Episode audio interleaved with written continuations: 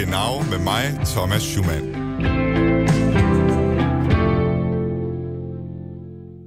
An alle Letztwählerinnen und Letztwähler an den deutschen Rundfunkempfangsgeräten. Deutschland.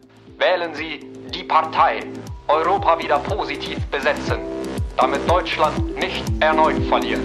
Ausfahrt. Ich kam vom Ping-Pong-Keller und habe mich in der Zimmernummer geirrt. Das Hotel ist etwas unübersichtlich. Aber jetzt wissen Sie, dass Sie in einer Fremdwanne sitzen und baden trotzdem Gleis weiter. 2. Einfahrt. ICE 16. Genau. Goddag og velkommen til Genau med mig, Thomas Schumann. Hvis du har fulgt med i, hvad der over de seneste måneder har foregået i Tyskland, så vil du vide, at der har været en række mor og attentater begået af folk med højere ekstreme motiver. Senest var det i Hanau, hvor en tysker skød og dræbte ni mennesker med overvejende kurdisk baggrund på to forskellige vandpibecaféer. Ich habe gerade meine Pizza geholt, dann haben wir Schüsse gehört vor der Tür. Und äh, wir haben uns nichts dabei gedacht. Wir haben gedacht, das ist eine Schreckschusswaffe oder so. Oder was weiß ich, Silvesterknaller, Knaller, irgendwas. Det her, det er en af de overlevende fra Arena Bar, en af de bar, der altså blev angrebet. Og personen her hedder Peter Minemann. Han fortæller, at han var sammen med nogle venner, og at de netop havde hentet deres pizzaer, da de kunne høre skud, som de i første omgang troede bare var nytårsfyrværkeri. For to uger siden, der kunne man i Weekendavisen læse et interview med den tysk-jødiske historiker Michael Wolfsohn, der blandt andet sagde, at han frygter borgerkrigslignende tilstand i Tyskland, hvis angreb som Hanau sætter en voldsspiral i gang mellem højre- og venstreorienterede samt islamister i Tyskland. Der har allerede været talrige eksempler på politisk motiveret vold, blandt andet rettet mod tyske politikere. Der Mord am Kasseler Regierungspräsidenten Walter Lübcke durch einen geständigen Neonazi mit Verbindungen in die rechtsextremistische Szene. hat 20 Jahre der Bürgermeister der sauerländischen Stadt Altena, Andreas Holstein, der hat bei der gestrigen Messerattacke eine circa 15 Zentimeter lange Schnittwunde am Hals erlitten. Und nach diesem Angriff Der nächste Ausschnitt zeigt, wie einer der Männer den AfD-Politiker von hinten anspringt, mit dem Ellbogen voran. Magnitz stürzt zu Boden, bleibt regungslos liegen. Die Täter fliehen.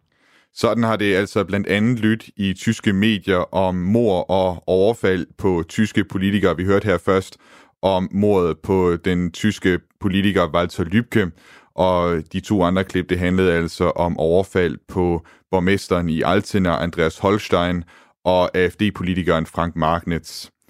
I dagens udsendelse, der taler vi blandt andet med Andreas Holstein og Frank Magnitz for at få et billede af, hvor alvorlig situationen den er i Tyskland.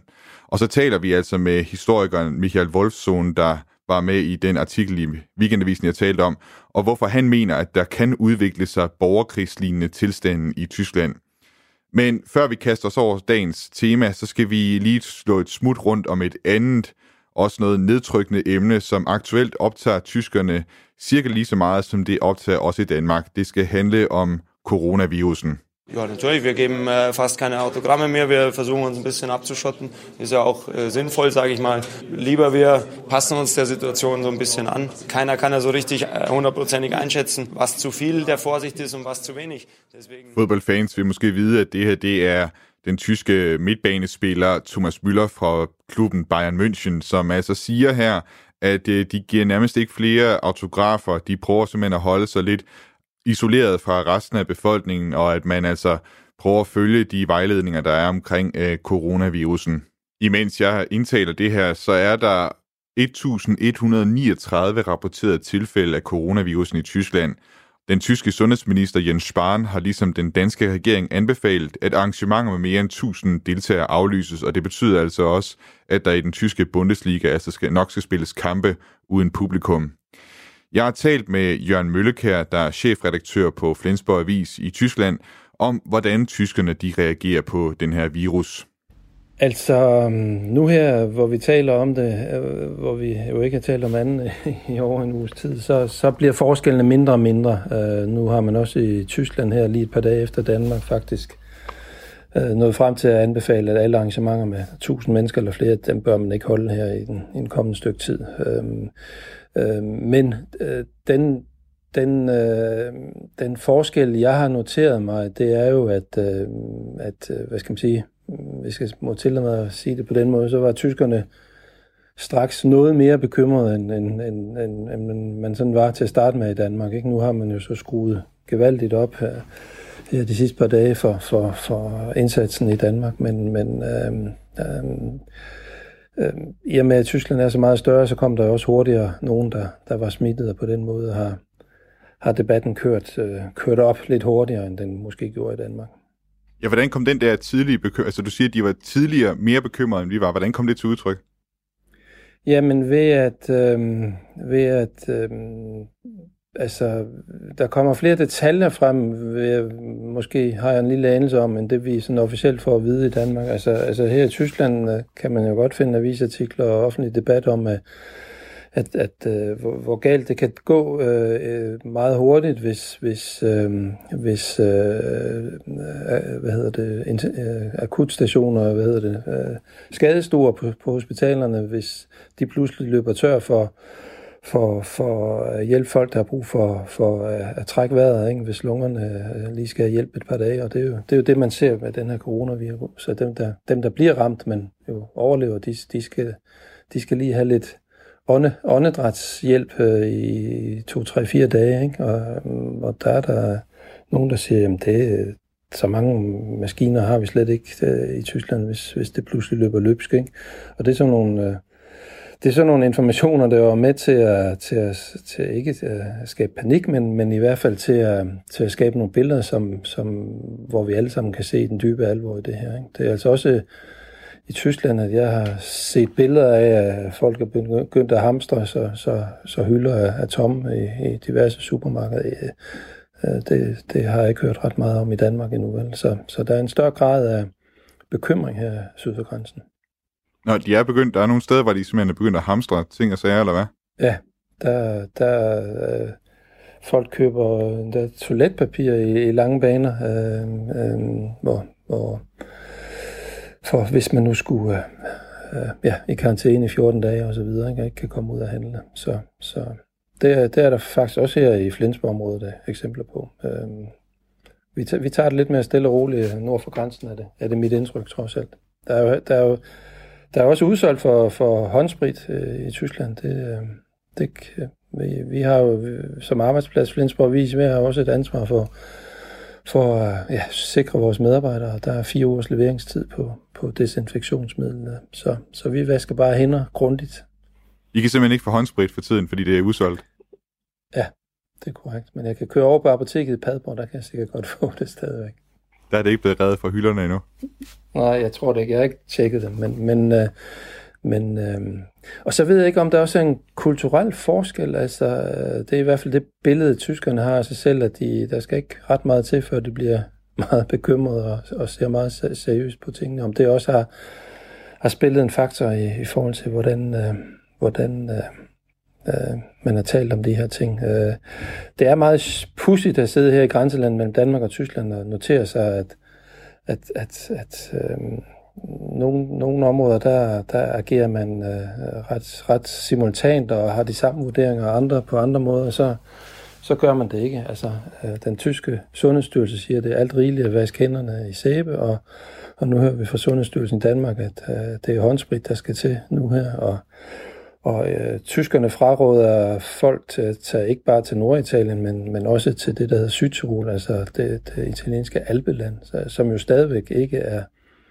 er på, på rød listen i, hos de danske myndigheder. Ikke? Så principielt kan man stadigvæk tage på skiferie i Italien. Så det er sådan lidt mærkeligt, øh, øh, og er måske også med til at faktisk, øh, vi læser jo, mange gør jo også af, af udenlandske medier og hører, hvad der sker andre steder i verden. Det er jo med til at gøre det her konfus, og hvad skal man egentlig mene øh, om, om, om alvoren i det her. Hvordan ser det ud hos jer i, i Slesvig-Holsten, der er den nordligste delstat i Tyskland? Altså, hvordan, øh, hvor meget, hvor udbredt er virusen der? Jamen, øh, i Sydslesvig, altså fra, fra grænsen fra Flensborg ned til, til Kielerkanalen, der, der er nul øh, i, i talende stund øh, i Slesvig-Holsten, altså syd for og ned mod Hamburg, øh, Lübeck er der et par stykker, og på andre steder. Vi er oppe på ni, så det er jo meget, øh, vi er meget forskånet indtil videre her nu, og, og, og det øh, er formentlig tilfældigheder, ikke? Øh, det skal jeg ikke kunne sige, men, men, øh, men den første, øh, det første tyske dødsfald, øh, som jo var en tysker, der døde i Afrika på en ferie i Ægypten, han, han var faktisk fra Slesvig-Holsten, men, men lige, øh, lige omkring Hamburg-området. Så, så, så det er de nærmeste tilfælde, de er sådan, ja, 150 km fra os, men, men, men med det, man hører, så kommer det selvfølgelig også til, til den allernordligste del af, af Tyskland. Jeg ved, at den uh, tyske regering, de uh, havde et krisemøde, så vidt jeg ved, i går. Uh, I hvert fald et møde, ja. hvor man taler om coronavirusen. Hvad, hvad kom man frem til der?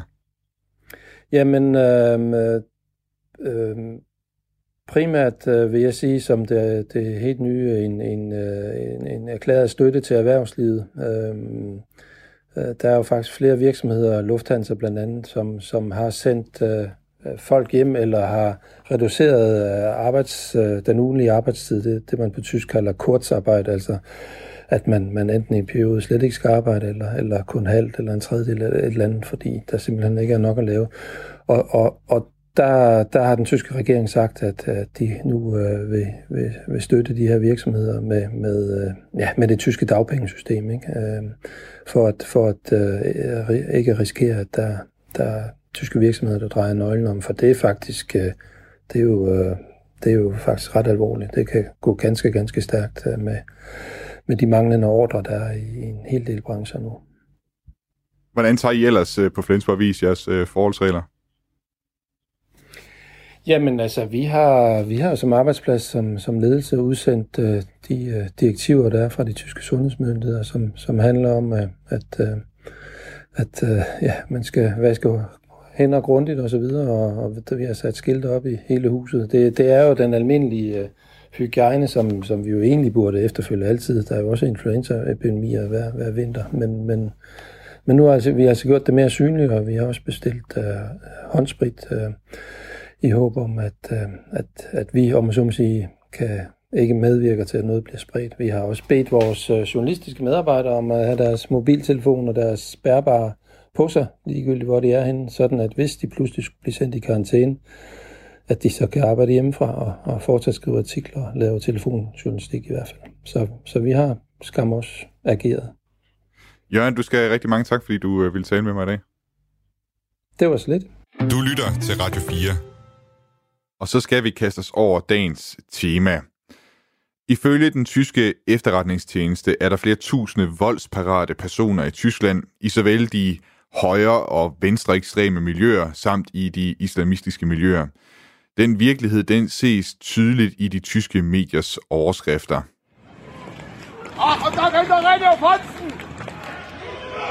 Im Laufe der Demo wird ein Syrer geschlagen, ein Bulgare bedroht und ein Afghane bestohlen.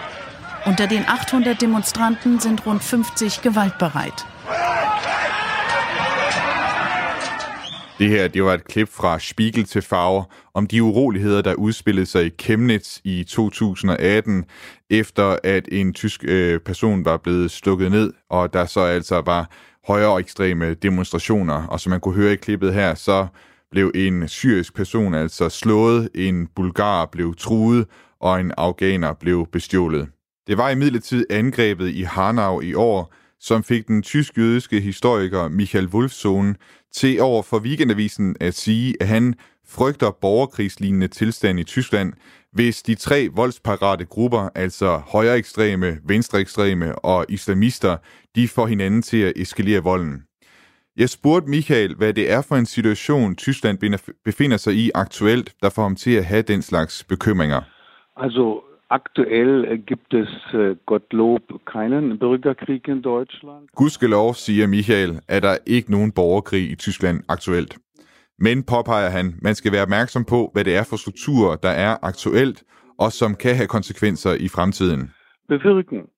Und äh, es war vorhersehbar, jetzt der Blick in die Vergangenheit, dass die Eskalation i bagklodskabens lys så er det til at forudse, at den eskalerende muslimske vold i Tyskland og i Europa naturligvis vil føre til en reaktion, og der var altså to mulige reaktioner. Den tiltagende vold fra højre ekstremister, som altid har ageret militant mod muslimer, og så den venstreorienterede vold som reaktion på volden fra højrefløjen militant äh, schon gedacht haben, immer gegen Muslime und die äh, linke Gewalt als Reaktion auf die rechte Gewalt. Altså vi har drei gewaltpotenziale. Der er altså tre kilder til vold, og alt efter de politiske konjunkturer vil den fløj, som er mest aktuel, blive betegnet som den største. Men, understreger Michael, man bliver nødt til at holde alle for øje på samme tid. Ja, und, und was ist das für eine Tendenz, dass wir aktuell in Deutschland sehen? Jeg spurgte Michael, hvad tendensen aktuelt er i Tyskland, og Michael han siger, at der er altså en spænding til stede. Det er endnu ikke eksploderet, men spændingen den tager til, og det har ikke overrasket Michael, hvordan den højere ekstreme vold den er vokset. Og det er ikke det samme som retfærdiggør retfærdiggøre volden, men hvis man som en læge vil helbrede en sygdom, er det altså vigtigt at kunne stille en diagnose. Wenn ich eine Krankheit heilen will, muss ich zunächst einmal die richtige Diagnose stellen. Vi vender tilbage til Michael Wolfsohn senere i udsendelsen, og om hvordan han altså frygter, at der opstår borgerkrigslignende tilstand i Tyskland. Det er ikke kun almindelige mennesker, som i Hanau, der er mål for mor og vold i Tyskland. Det sker efterhånden også flere attentater mod tyske politikere.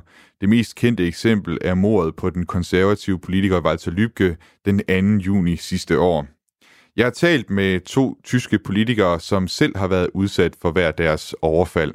Ich war am 27.11. nach einer Hauptausschusssitzung äh, auf dem Weg nach Hause, habe das Auto abgestellt und da meine Frau krank var... Det her, det er Andreas Holstein fra det konservative parti CDU.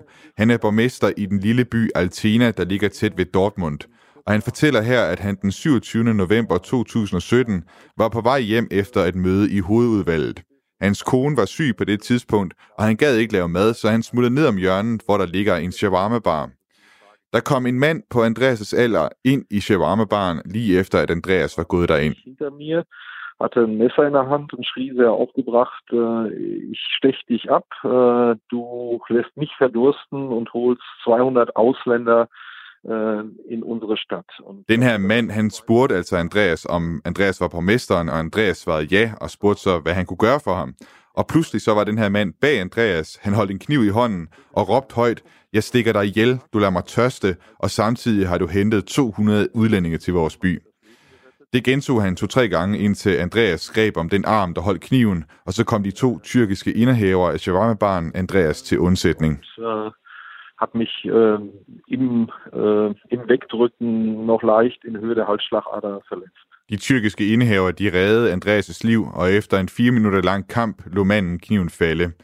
Han nåede at give Andreas et let snitsår ved halsen. Ich war zu einem Neujahrsempfang der Bremer Tageszeitung äh, geladen und Det her, det er medlem af Forbundsdagen for Alternative für Deutschland, det højreorienterede parti i Tyskland, Frank Magnitz, der forklarer, hvordan han om eftermiddagen den 7. januar sidste år forlod en nytårsreception på avisen Bremer Tageszeitung for at gå hen til sin bil. Han forklarer, at han dummede sig ved at tage en genvej gennem en mennesketom baggård ved Goethe-teateret. Theater. Ja, und da ist dann eben halt dieser Überfall erfolgt. Ähm, ich habe später gehört, dass ähm, da offensichtlich diese drei jungen Männer ähm, schon auf mich gewartet haben. Die haben also gegenüber dem Eingang mh, der Og så er det, at han bliver overfaldet. Han har senere fået fortalt, at tre unge mænd ventede på, at han kom forbi. De stod simpelthen klar ved den kunsthal, hvor nytårsreceptionen den fandt sted, og de fulgte efter ham, da han kom ud. Jeg spørger, hvad der helt præcis skete ved overfaldet, og det kan Frank slet ikke forklare, for der mangler simpelthen to til tre minutter af hans hukommelse. Davon kann ich Ihnen nicht mal etwas erzählen, weil mir da komplett zwei oder drei Minuten fehlen. Ich war bewusstlos und ich weiß davon gar nichts. På en øh, overvågningsvideo, som senere er blevet offentliggjort, der ser man, hvordan de her tre unge mænd, de indhenter Frank og slår ham ned bagfra. Han lander hovedkuls på asfalten, hvor han bliver liggende. De to politikere, de er altså begge blevet overfaldet, men motiverne bag de to overfald, de er helt forskellige. Det siger de i hvert fald selv, for de tyske domstole er ikke kommet til nogen afgørelse.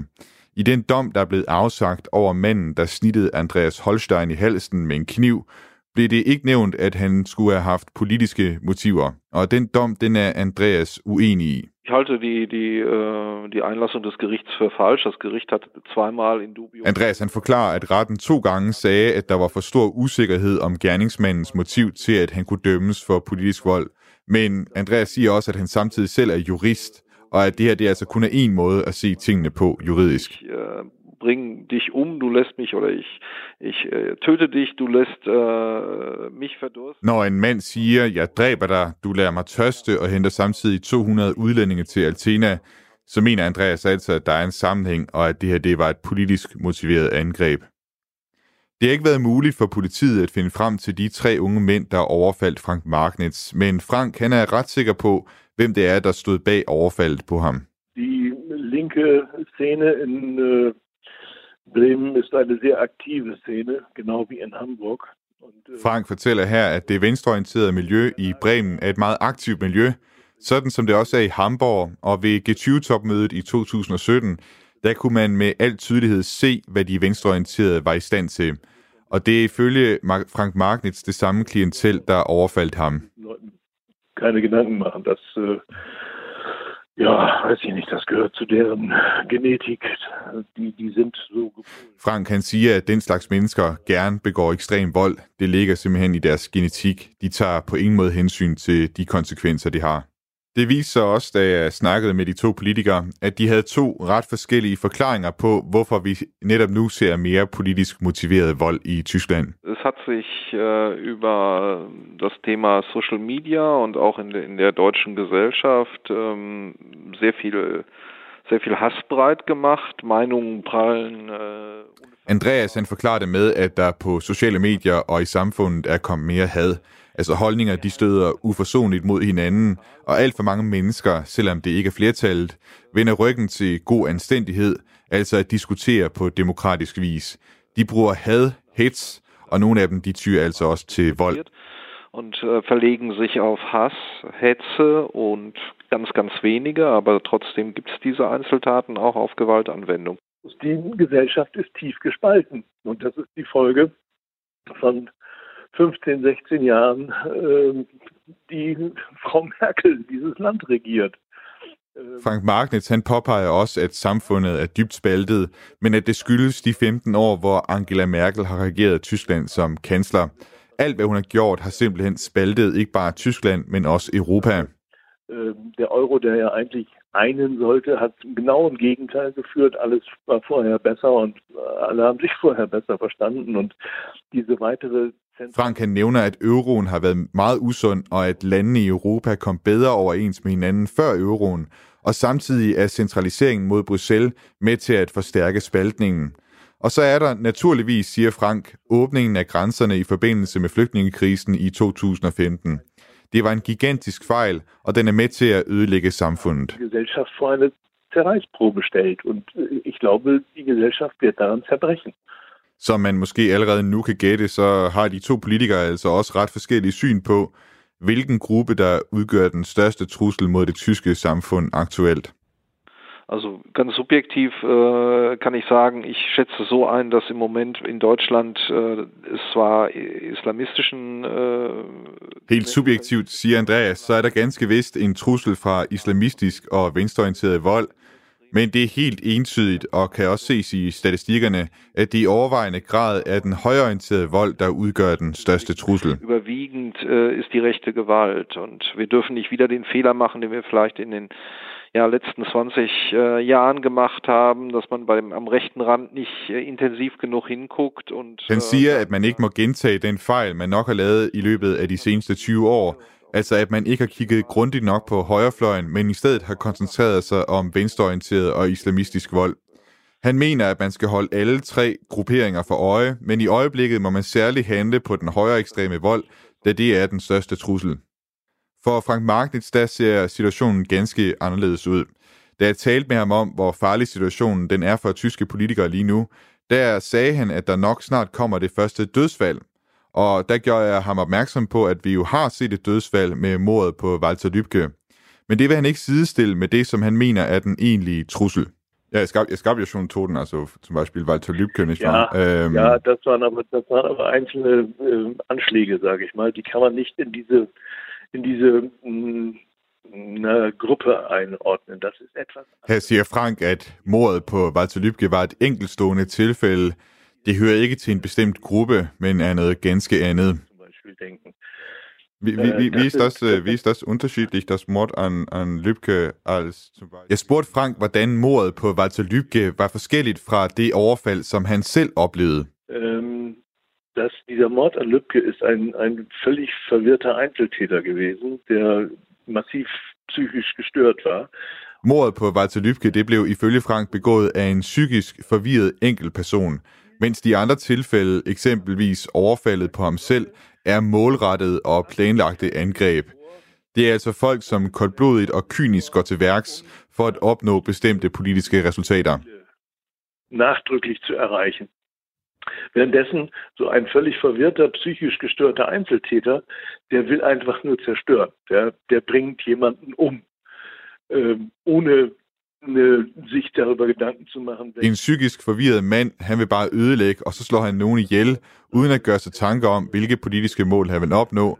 Det handler bare om hans egen vrede. Her der vil jeg indskyde, at vi ved om Stefan H., altså manden, der myrdede Walter Lübcke, at han har været aktiv i det højere ekstreme miljø, og tidligere er blevet dømt for sammen med 400 andre højere ekstreme at have angrebet en fagforeningsdemonstration. demonstration. Walter Lübcke er en af de politikere i CDU, som talte for at tage imod flygtninge i 2015, og var altså som så mange andre politikere, som eksempelvis også Andreas Holstein, øh, en af de politikere, som har været lagt meget for had fra højrefløjen. Der mag irgendwelche äh, völlig abstrusen Vorstellungen gehabt haben, und die mögen auch letztendlich... Frank han påpeger også, at gerningsmanden fra Hanau, der altså dræbte ni mennesker med kurdisk baggrund, godt nok var inspireret af højere ekstrem tankegods, men at han først og fremmest var et psykisk forstyrret og ødelagt menneske. Det kan blandt andet ses ved, at han også samme aften slog sin egen mor ihjel. Man sieht das ja unter anderem auch daran, dass er seine eigene Mutter mit umgebracht hat. Ne? Ich sage nicht, dass es nicht von der rechten Seite irgendwelche Vollpfosten und Idioten gibt, die da so etwas... Frank han vil godt understrege, at han ikke siger, at der ikke findes tumper og idioter på den ekstreme højrefløj, som gør sådan nogle ting men han fastholder altså, at den organiserede terror, den kommer fra venstrefløjen.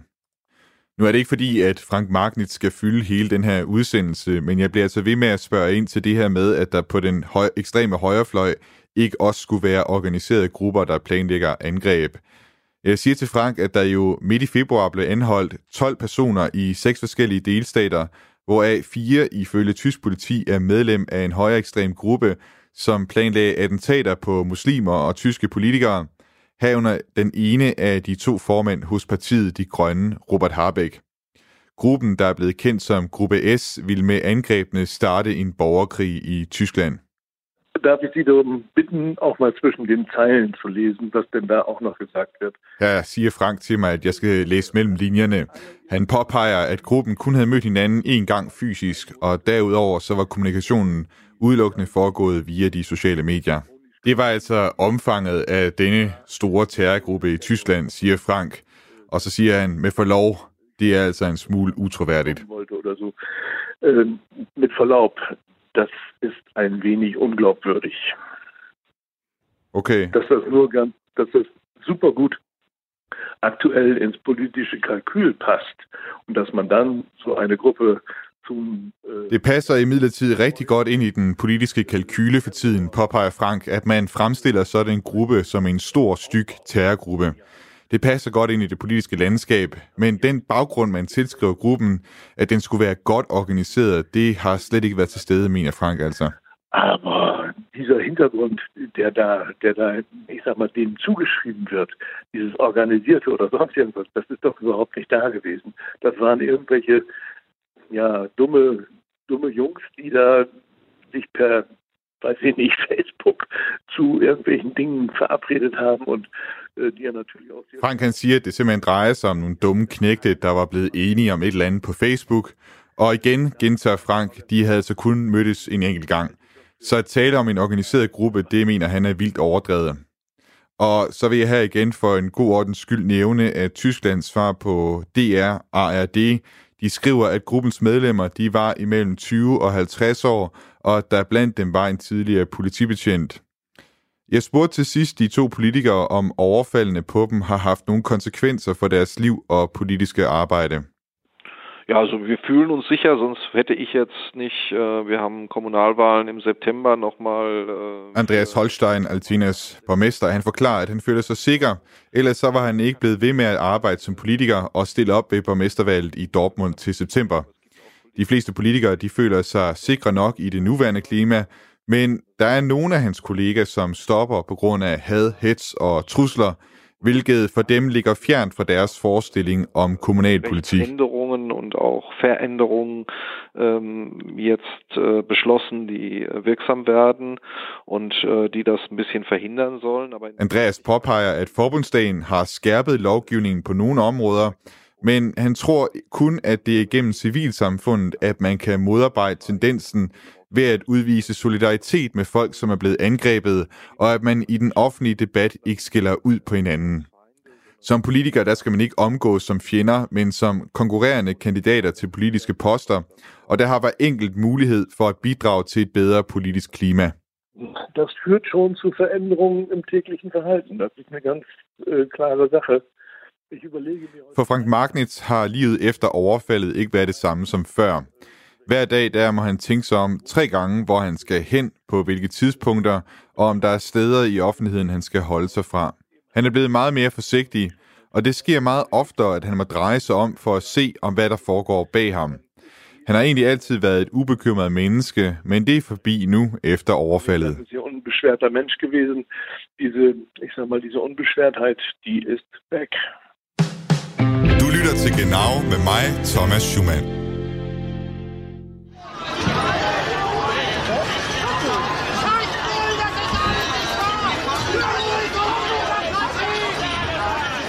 Også i Danmark kunne vi se billederne af, hvordan bydelen Schanzenviertel i Hamburg blev forvandlet til noget nær en krigszone i 2017 i forbindelse med G20-topmødet.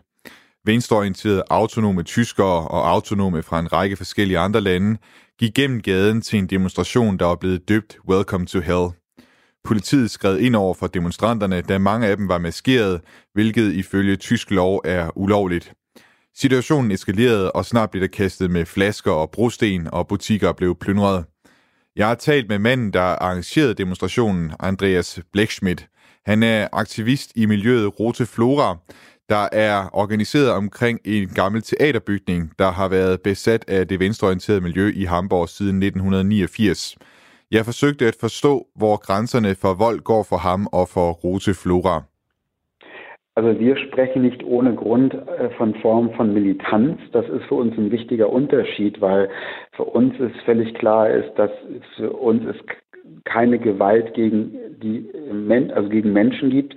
Ähm, das für uns Andreas han forklarer, at man blandt de venstreorienterede autonome ikke uden grund taler om en form for militarisme, som ikke omfatter vold mod mennesker.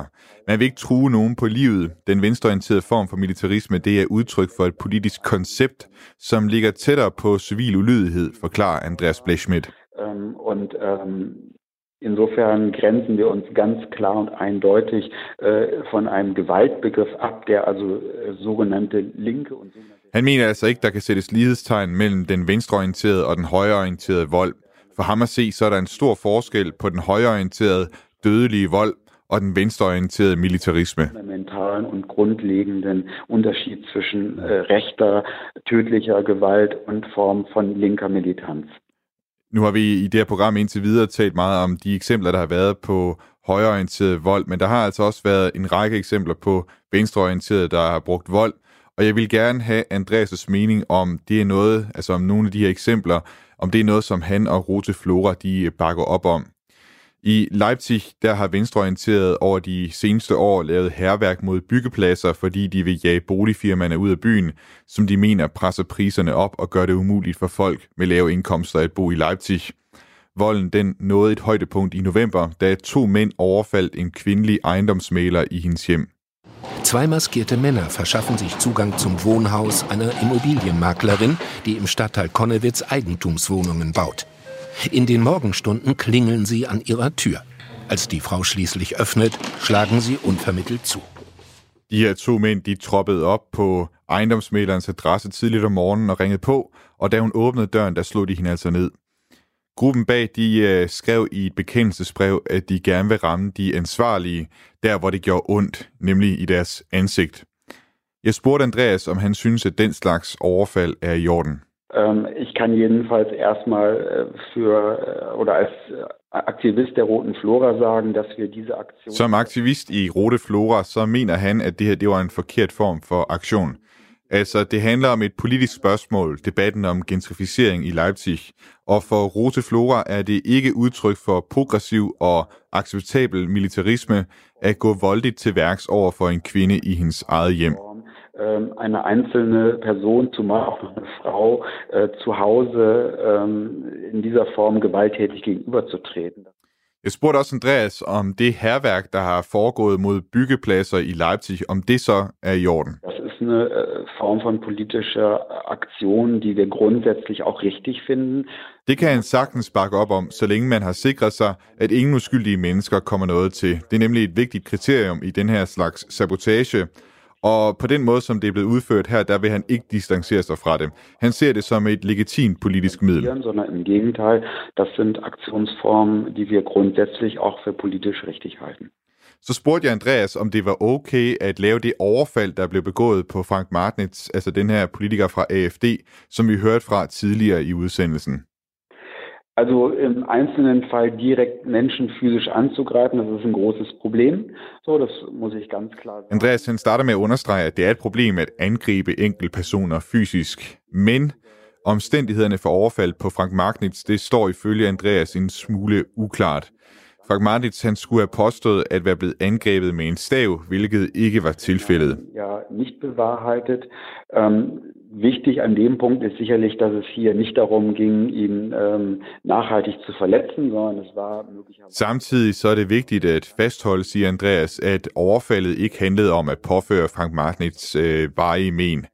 Nu befinder Andreas sig ikke i Bremen, hvor overfaldet det fandt sted, men på afstand, der vurderer han, at overfaldet det altså handlede om at give Frank Magnitz en uh, huskeseddel, som man siger på tysk, altså hvad man måske kan kalde en, en huskekage. Verhalten haben das auch Teil als eine antifaschistische Politik verstehen, die es äh, für notwendig halt auch äh, aggressive, faschistisch auftretende Akteure eben auch ihre Grenzen aufzuzeigen und äh, unter diesen Vorzeichen würde ich diese Aktion. Samtidig så synes Andreas, at det er svært at skulle give karakter til hver enkelt form for aktion. Som han forstår det, så repræsenterer gerningsmændene i det her tilfælde en antifascistisk politik, der ser det som nødvendigt at trække grænser til aggressive fascistiske aktører, og det er i det lys, at Andreas han ser overfaldet på Frank Magnets. Jeg går videre til næste eksempel, for i januar der mødtes en gruppe politikere fra Alternative for Deutschland på en restaurant i Berlin, der hedder Restaurant Løvenbrøje. Det fik venstreorienterede til at demonstrere, der mødte politi op, men ellers så forløb det alt sammen fredeligt. Men efter restauranten den lukkede, blev fem ruder smadret af ukendte gerningsmænd. Jeg har talt med indehaveren af restauranten, Weigud Sang, der har fortalt mig, at der blev ødelagt for 5.000 euro. Ich bin äh, besetzer Chinese, die auch frage, ich bin Unterstützer oder mit der AfD etwas zusammen. Ich, wir kennen gar nicht diese Dinge. AfD, die Partei, aber Politiker, eigentlich für mich ein Ausland. Her forklarer Weigo, at han altså er kineser, og at han er blevet spurgt ind til, om han støtter Alternative for Deutschland. Og til det der svarer han, at det kender han slet ikke noget til. Han har som udlænding slet ikke noget forhold til tysk politik, og vidste faktisk ikke, at det her det var AFD-politikere, som kom og besøgte hans restaurant. Jeg spurgte Andreas Blechschmidt, om han synes, det er i orden at angribe restauranter, der har AfD-politikere som kunder. Also der Hintergrund dafür, aber auch das ist natürlich erstmal nur wieder eine Ferndiagnose, ist natürlich der, dass... Igen understreger Andreas, at det er altså noget, han tager stilling til på afstand, men Alternativ for Deutschland har med deres aggressive retorik og politiske program skabt et klima, som fører til de begivenheder, man blandt andet har set sig udspille sig i Hanau. Og det er der ifølge Andreas ingen tvivl om. Vor dem Hintergrund geht es natürlich auch darum, den äh, öffentlichen äh, Raum für eine Gruppe, eine Partei wie die AfD, die aus unserer Sicht unmittelbar eben auch for tödliche Gewalt verantwortlich ist. Med det i mente, så handler det altså fra de her aktivisters side om at indskrænke sådan, en, sådan et partis plads i det offentlige rum, og det øh, mener Andreas altså er i orden.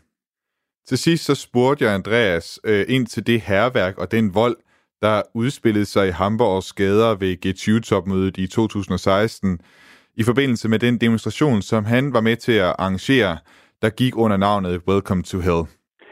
Also dazu muss man, glaube ich, auch sich ein bisschen in Erinnerung rufen, äh, wie da der Zusammenhang von Ursache und Wirkung gewesen ist. Andreas påpeger, at man skal huske på, hvad der gik forud for alt det her herværk. Altså, han havde arrangeret demonstrationen et halvt år i forvejen, og Hamburgs politi havde sagt god for det.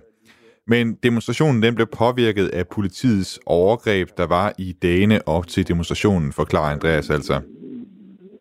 Äh, also bestätigt und gesagt, ja, ihr könnt an dem Abend demonstrieren. Ähm, und die Demonstration war aber eingebettet von Polizeiübergriffen, die es in den Tagen vorher auch schon gegeben hat. Die Polizei hat Politiet havde blandt andet ryddet en lejr med G20-modstandere, og der var politiske forsamlinger, som var blevet angrebet af politiet. Så demonstrationen am torsdagen foregik under anspændte forhold. Das waren sozusagen die Vorzeichen, das heißt, äh, diese Demonstration an diesem Donnerstag äh, stand ohnehin schon unter einer sehr aufgeheizten Stimmung. Und die Demonstration war äh, zunächst... Til at begynde med var demonstrationen fredelig, men politiet observerede, at der blandt de 12.000 demonstranter var måske 800, eller måske var det 8.000, som var maskeret. Andreas var med som leder af demonstrationen og forsøgte at gennemføre politiets opfordring til at smide maskeringen. Wir haben dann die Aufforderung der Polizei umgesetzt und die Versammlungsteilnehmer, die vermummt waren, ähm, dann in Gesprächen davon überzeugt, äh, dieses Vermummung abzulegen. Das ist auch durch den überwiegenden Teil der Versammlungsthemen äh, øh, dann auch geschehen. Und es war Ifølge Andreas så fulgte de fleste af demonstranterne altså politiets opfordring, men der var en gruppe på 200 personer, som forblev maskeret, og Andreas forsøgte altså at overbevise dem om også at smide maskeringen, da maskering ved demonstrationer i Tyskland er forbudt. Men så gik politiet ellers løs på demonstranterne med knibler og peberspray, og det fik altså situationen til at eskalere. Dann hat die Polizei aber eben, ohne das abzuwarten, äh, ist in diese Demonstration eben mit äh, Polizeieinheiten gewaltsam unter Einsatz von Schlagstock und Pfefferspray äh, in diese Demonstration hineingegangen. Und daraufhin ist die Lage dann tatsächlich eskaliert.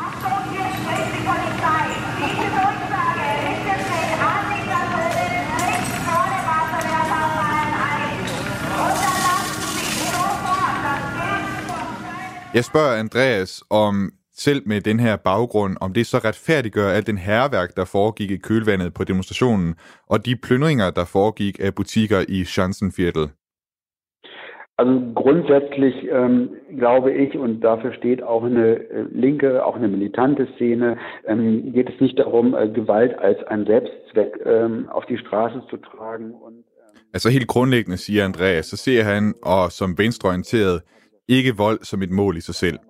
Men det var nu engang sådan, at tingene eskalerede, og der var en følelse af, at man ville vise politiet, at hvis de eskalerer situationen, så vil man gøre modstand. Ähm, so sich eskalativ verhält, dass man sich einfach auch zur Wehr setzt. Und das wird auch als eine Form von einer Gegenwehr empfunden, dann eben auch deutlich zu machen, ähm, wenn ihr glaubt, mit einem so breitbeinigen... Altså hvis politiet vil indskrænke vores politiske spillerum med vold, så er det legitimt at reagere med militant modvold, siger Andreas. Det er en politisk beslutning, og den er ikke alle nødvendigvis enige i, men Andreas han står altså for en politisk kultur på venstrefløjen, der anser den Form von Modstand som legitim. Gewalt darauf zu reagieren. Das ist eine politische Entscheidung, die muss man nicht teilen. Ähm, das muss man auch äh, politisch nicht richtig finden, aber ich stehe für eine ähm, dann politische äh, linke Kultur, die an dem Punkt sagt, dass es dann auch legitim ist, ähm, sich zur Wehr zu setzen. Du lytter til Genau med mig, Thomas Schumann.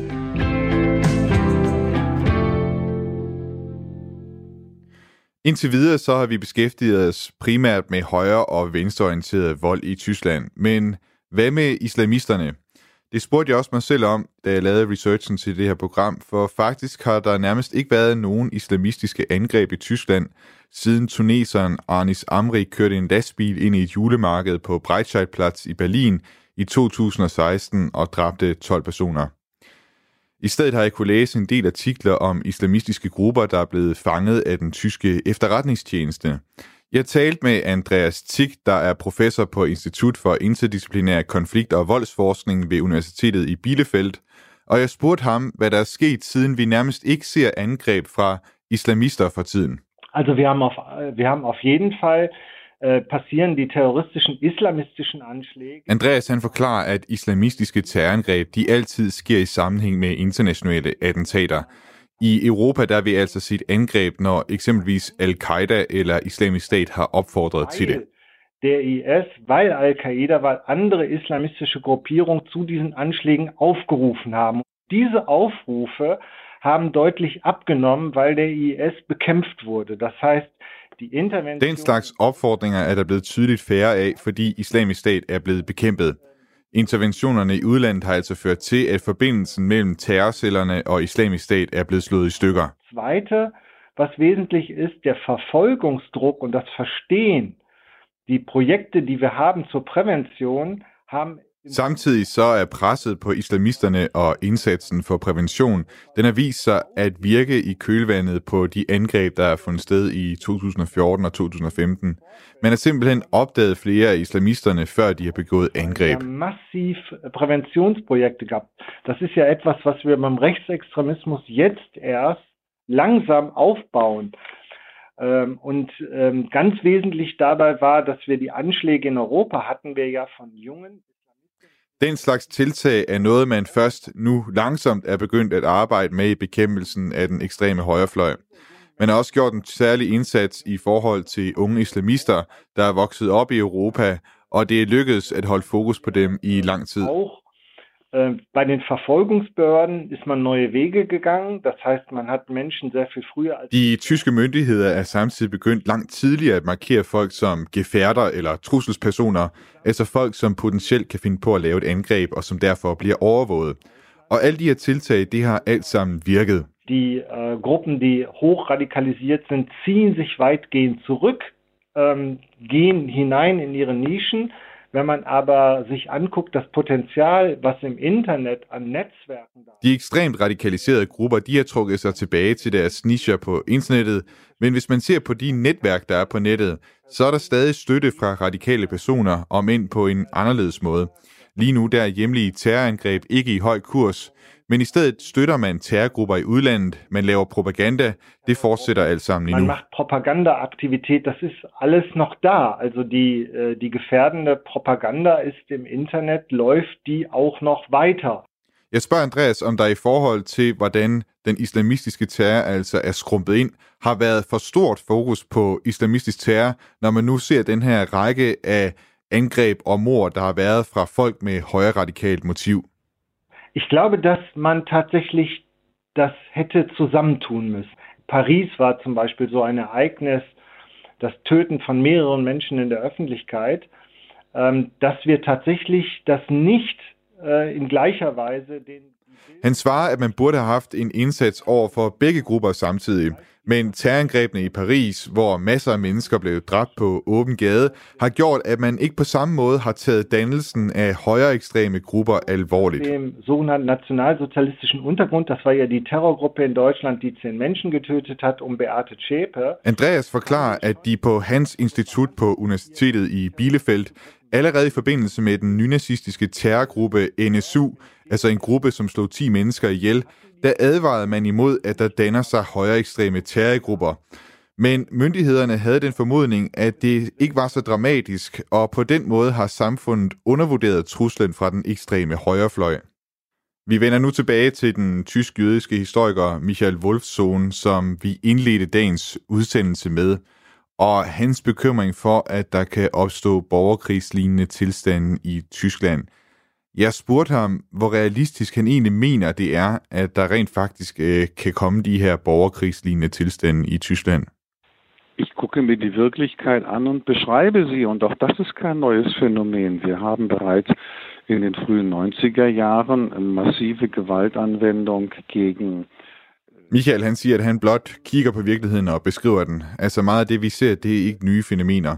I øh, 90'erne, der var der også massiv vold mod migranter eller folk med indvandrerbaggrund. Ich erinnere an Hoyerswerda, Mölln, Solingen.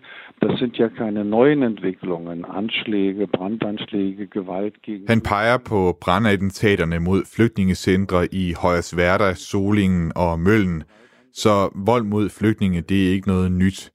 Det er heller ikke nyt med vold begået af muslimske ekstremister. Det så man også i 60'erne med palæstinensiske terrorister, som havde jøder og israelere som mål. Jüdische oder israelische Einrichtungen. Das hat die allgemeine Bevölkerung weniger interessiert, weil scheinbar... Det interesserede dengang færre i offentligheden, da det til syneladende kun var jøder og israeler, der var udsat. Men nu er muslimsk vold et udbredt fænomen. Det får højere ekstremismen til at eskalere, og det vil føre videre til en eskalation af den venstreorienterede vold. Det behøver man ikke være profet for at forudsige. Zu einer Eskalation linksextremistischer Gewalt führen. Man muss kein Prophet sein, um das vorherzusagen. Und linksextremistische Gewalt ist auch kein Novum. Ich erinnere an die G20 Konferenz in Hamburg vor einigen Jahren und Som eksempel på venstreorienteret vold, der peger Michael på G20-topmødet, samt en række andre demonstrationer og moddemonstrationer fra højre- og venstre ekstremister, hovedsageligt i Leipzig. Demonstrationen von Rechts- und Linksextremisten in Deutschland, vornehmlich in Leipzig, zu beobachten. Das sind ja keine Erfindungen von mir, sondern ich beschreibe hier die Wirklichkeit. Michael han siger, at det, det er ikke noget, han bare finder på. Og som historiker, så kigger man ikke kun tilbage i tiden, men også på, hvad der kan ske i fremtiden. Og det virker helt åbenlyst for ham, at volden fra de tre ekstremistiske grupper, den vil stige, og at det vil gå ud over den almindelige civilbefolkning. Øh, Dass es zu Gewaltanwendung øh, zunehmend von diesen drei Gruppen gegeneinander kommen wird äh, und damit die allgemeine Zivilbevölkerung hineingerissen wird, ist doch vollkommen offensichtlich. I løbet af vores interview, der påpeger Michael også, at det her det er ikke et problem, der bare begrænser sig til Tyskland. Wir sehen eine rechtsextremistische Gewalt gegenwärtig hier und heute etwa in Griechenland. Man ser også aktuelt højere ekstrem vold mod flygtninge i Grækenland. Og det var også til at forudse, mener Michael, og at det her det vil altså også eskalere, hvis man ikke bliver enige om en fornuftig regulering af grænsen mellem Grækenland og Tyrkiet. Seite. Wir wissen außerdem, dass auch die rechtsextremistische Gewalt in Frankreich zugenommen hat. Også i Frankrig stiger den højere ekstreme vold som reaktion på den muslimske vold. Det er egentlig lige meget, hvem der begynder. Mønstret det er den gensidige eskalation, og det giver altså ikke mening at give en enkelt gruppe skylden, mener Michael, men i stedet så skal man forstå de mekanismer, der fører til eskalationen. Haben, sondern wir müssen die Mechanismen erkennen, die zu einer Eskalation der Gewalt führen. Jeg spurgte til sidst Michael, hvad man fra historien kan trække på af redskaber, der kan bremse den her eskalation. Aus der Geschichte und aus der Analyse staatlichen Verhaltens gibt es natürlich eine klare Antwort, dass ähm, Michael han siger, at fra historien og analysen af staters håndtering af den slags problemer, så er der et klart svar. I et samfund med eskalerende vold er den store grad af frihed i forhold til sikkerhed, som vi har været vant til i Central-, Nord- og Vesteuropa, ikke mulig at opretholde. Det bryder Michael ikke så om at sige, men som en læge bliver han altså nødt til at stille diagnosen, for at patienten kan helbredes. Gefällt mir nicht, aber ich muss ja ähnlich wie ein Arzt, der einem kranken Patienten sagt, du bist krank, diese Krankheit feststellen, in der Hoffnung, sie heilen zu können, also Diagnose und Therapie. Kurzum, ich fürchte, dass wir mehr Akzente setzen müssen auf Sicherheit. Kort fortalt så frygter han, at man må skærpe sikkerheden, altså give flere beføjelser til sikkerhedsmyndighederne. Det sker typisk på bekostning af friheden, og det vil blive stadig sværere at finde en balance, men det er ifølge Michael nødvendigt. Das weiß ich, immer schwieriger.